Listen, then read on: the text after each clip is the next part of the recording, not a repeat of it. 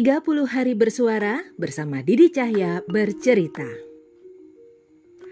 Hari ke-16, hari ke-16. udah udah gila belum? Sahabat siniar yang ikutan 30 hari bersuara. Aku belum. Aku masih punya tabungan tiga tiga konten yang sudah siap tinggal edar gitu ya. Tiga doang tapi 16 tambah 3 19 30 kurang 19 masih ada 11 PR gue bikin konten ya Allah. Alhamdulillah masih bertahan. Dan ini detik-detik terakhir tanggal 16 Desember 2020 karena memang memang ini nggak sempet aja. Kemarin udah capek banget ngantuk banget. Biasanya kan aku uh, upload subuh gitu ya. Ini udah santai. Hari ke-16 belum bobol. Aku cuman berdoa semoga nanti platformnya aman nggak ribet gitu ya. Jadi bisa langsung apa upload. Kalau kapan hari sempat rada susah ya nggak tahu lagi. Seru ya seru. Uh, sebenarnya tema ke di hari ke-16 ini agak susah buat aku ya ayang-ayang Didi. Soalnya begini aku mau mudik ke mana? Sementara thepodcasters.id kasih tantangan konten mudik Oke, baiklah. Aku akan bercerita tentang kemudikanku di bertahun-tahun yang lalu karena memang aku nggak pernah mudik, say. Bapakku sudah di Surabaya itu sejak tahun 1970-an. Kakakku waktu itu lahir di Malang karena memang bapakku kuliah di Malang waktu itu. Habis itu bapakku orang uh, Kutoarjo. Kutoarjo itu masuknya mana deket Purworejo situ ya sesudah Jogja gitu kan. Tapi jadi gini eh, dari Kutoarjo itu bapakku keluarga bapakku tuh boyongan ke Jogja. Jadi kalau aku ditanya bapakmu orang mana? Bapakku orang Jogja. Karena memang ngomongnya juga nggak yang ngapak-ngapak kayak Kutoarjo gitu. Tapi memang alus Yogyakarta ngayuk Yogyakarta Hadiningrat. Nah terus bapakku itu ketemu sama ibuku waktu waktu jadi guru di SMA Negeri 1 Samarinda. Ayo siapa alumnusnya? Jadi SMA Negeri 1 Samarinda waktu itu uh, salah satu siswanya tuh si aktor sinetron Dokter Gigi Fadli itu salah satunya. Salah duanya banyak. Ketemu di situ. Jadi mamaku itu orang Kutai Kartanegara. Mamaku tuh termasuk bang bangsawannya situ, orang keratonnya Kutai situ. Yang eh, apa? Ibu kotanya itu kan Tenggarong. Jadi kalau kalian ke Kutai Kartanegara itu kan ada keratonnya, nah di Tenggarong situ. Hmm, jadi itu kalau aku ditanya, di kamu mudiknya ke mana? Nggak ke mana-mana karena keluargaku sejak 1970-an saat aku belum lahir mereka sudah pindah ke Surabaya. Tapi ada beberapa cerita mudik yang bikin bikin aku teringat gitu ya. Uh, aku termasuk yang jarang mudik ke tempat mamaku di Kalimantan Timur. Jadi ke Tenggarong itu bisa dihitung lah dari 10 jari tangan ini cuma berapa kali gitu. Karena you know lah uh, untuk ke sananya juga biayanya tidak main-main. Tapi alhamdulillah 2009 2010 aku sempat dapat tugas untuk mengelola radio di sana di balik papan jadi sempatlah ketemuan sama saudara gitu sempat nah itu jadi aku tuh termasuk yang jarang mudik tapi gilirannya mudik itu selalu ada cerita gitu. Itu kenapa motor kenceng banget ya? Aku kesel banget. Aku tuh ngambil ngambil waktu hampir tengah malam tuh biar sepi kok ternyata ada motor buan terlewat jadi ada beberapa kenangan yang aku ingat. Tapi ada satu yang agak-agak bikin aku trauma ya. Aduh. Jadi kalau ke Kutai itu ke Kalimantan kan kita pilihannya kalau nggak lewat udara naik pesawat ya naik kapal. Nah aku cerita yang naik pesawat dulu ya. Yang naik pesawat itu aku inget banget menyeberangi uh, Laut Jawa dari Pulau Jawa ke Kalimantan. Di waktu itu itu pesawatnya belum seka kayak sekarang. Jadi pesawatnya tuh masih yang pakai baling-baling bambu itu loh. Serius. Jadi pesawatnya itu masih pakai baling-baling ya. Terus jangan dibayangin jendelanya tuh yang kayak sekarang kalau mau buka tutup tinggal nurunin, naikin, nurunin, naikin. Enggak, itu pakai kelambu, say.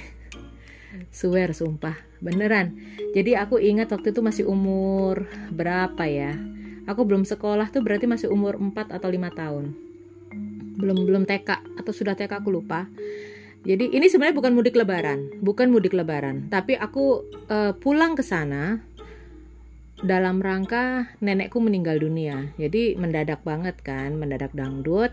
Sementara aku dari lahir tuh belum ketemu nenek. Jadi sama mamaku almarhumah itu uh, aku dibawa ke sana. Nah, ini unik, ini unik. Karena waktu aku ke sana, aku sedang dalam masa pengobatan.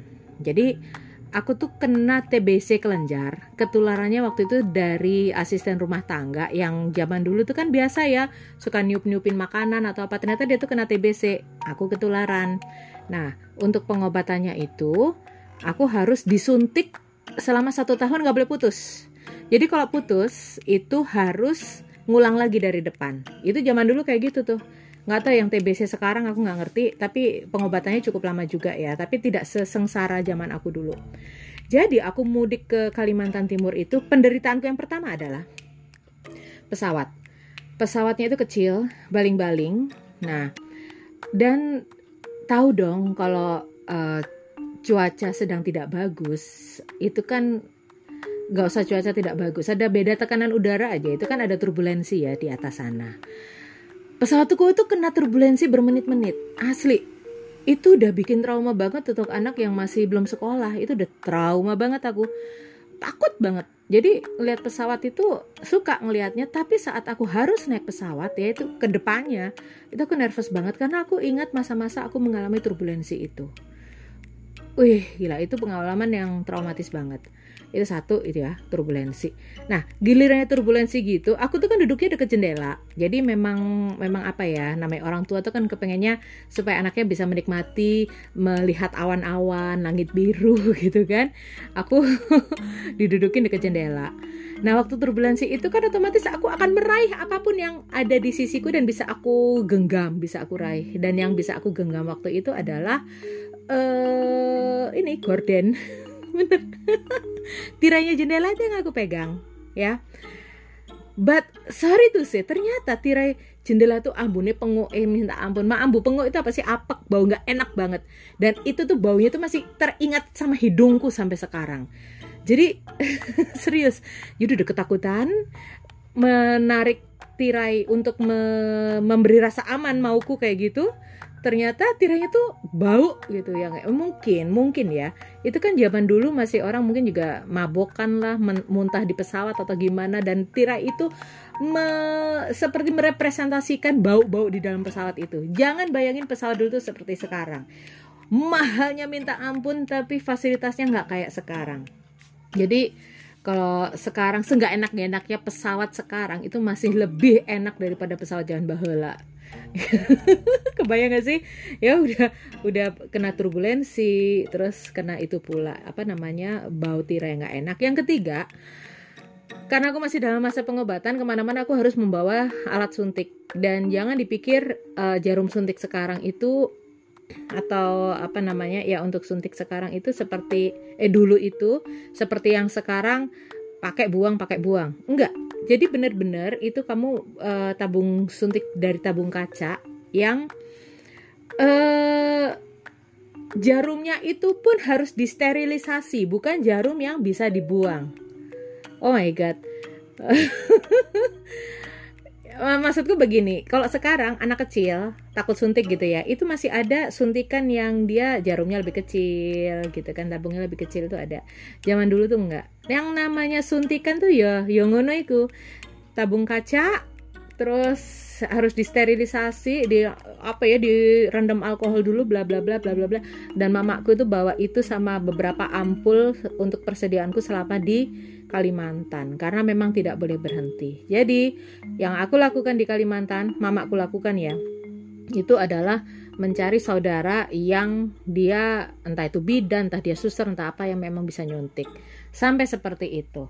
Itu pengalaman mudikku pertama. Aku ingat, itu pertama aku mudik ke uh, Tenggarong. Ya sebenarnya bukan mudik juga ya. Aku aku nemenin apa ya, mengantarkan nenekku yang sejak aku lahir tidak pernah aku lihat. Nah, itu yang pertama. Yang kedua, ke Kalimantan lagi nih. Aku udah bilang, aku udah lama di Surabaya nggak ke mana-mana kalau lebaran. Jadi kalau ke Kalimantan ke mana itu aku inget banget gitu. Nah ke Kalimantan itu lagi yang kedua itu aku sudah SMP atau apa aku lupa ya. Udah agak gedean cuman memang waktu lebarannya pulang atau enggak ya aku aku lupa apakah aku berlebaran di sana kayak aku berlebaran di sana deh cuman ya itu kalau mudik ke sana jarang sama bapakku bapakku di Surabaya jadi aku sama mamaku waktu itu naik kapal laut. Naik kapal laut tiga hari dua malam. Asli. Jadi aku naiknya Kambuna waktu itu ya. Aku ngambil yang kelas 3 yang sekamar itu berempat. Ya berempat atau bertiga ya? Berempat. Nah jadi uh, aku ngerasain banget naik kapal tiga hari dua malam yang masuk di kabin di kamar dan aku itu lagi-lagi merasa ketakutan selama tiga hari dua malam itu karena aku tidak bisa berenang. Ya sebenarnya bego juga sih nggak bisa berenang pun kalau misalnya nauzubillahimin zalik ya itu kapal tenggelam lu bisa berenang pun kalau misalnya kapalnya nyedot lu ke dalam lautan gitu ya. Ya lu mati aja gitu kan. Tapi beneran waktu itu aku ya ya takut cuman ya sudahlah gitu. Nah e, melewati kepulauan masa lembu itu aku takut banget karena mamaku tuh selalu ya ini loh aduh mamaku tuh belajar psikologi tapi kadang-kadang kok yo belakraan ya. Ini kita lagi di perairan masa lembu. Masa lembu tuh itu loh nak tempatnya tanpa mas tenggelam. Bokku ngomong kayak ngono gak asu ya Allah Gusti. Gimana nggak terkencing-kencing gue di ke di kapal gitu loh asli. Ya Allah gue tuh kalau inget nyokap gue tuh emang kocak gitu loh. Apa sih aduh bener-bener kocak banget. Jadi aja muka gue udah pucet gitu. Aduh ya ampun serius. Jadi di kapal itu di masa lembu itu memang uh, gelombangnya itu cukup tinggi dan kapal tuh bener-bener oleng. Bener-bener oleng. Di situ tuh aku bener-bener nggak bisa makan nggak bisa apa-apa karena keluar terus keluar terus. Itu kalau kamu lagi tidur tidur itu bisa pas kapal oleng ya, tiba-tiba tuh kaki kamu lebih tinggi dari kepala kamu. Abis itu kepala kamu lebih tinggi dari kaki kamu. Gitu terus selama tiga hari dua malam. Tiga hari dua malam. Transit di Makassar cuman berapa jam gitu kan. Oh my god, itu terjadi dan sampai di daratan aku oleng. Jadi di daratan itu gue kayak kayak orang kalau ini loh orang lagi wiritan itu kan saking kusuknya itu kan ke kiri ke kanan ke kiri ke kanan. Itu yang terjadi sama aku.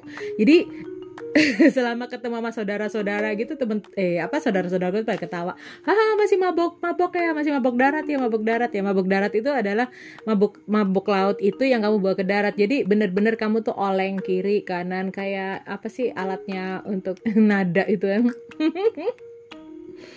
gitu. Tiga hari dua malam pulang ke Kalimantan. Nah setelah itu sih semuanya lebih mudah ya. Semakin ke kemari mudik itu menjadi lebih mudah. Walaupun ya pokoknya lu punya duit aja mudikmu itu akan semakin mudah.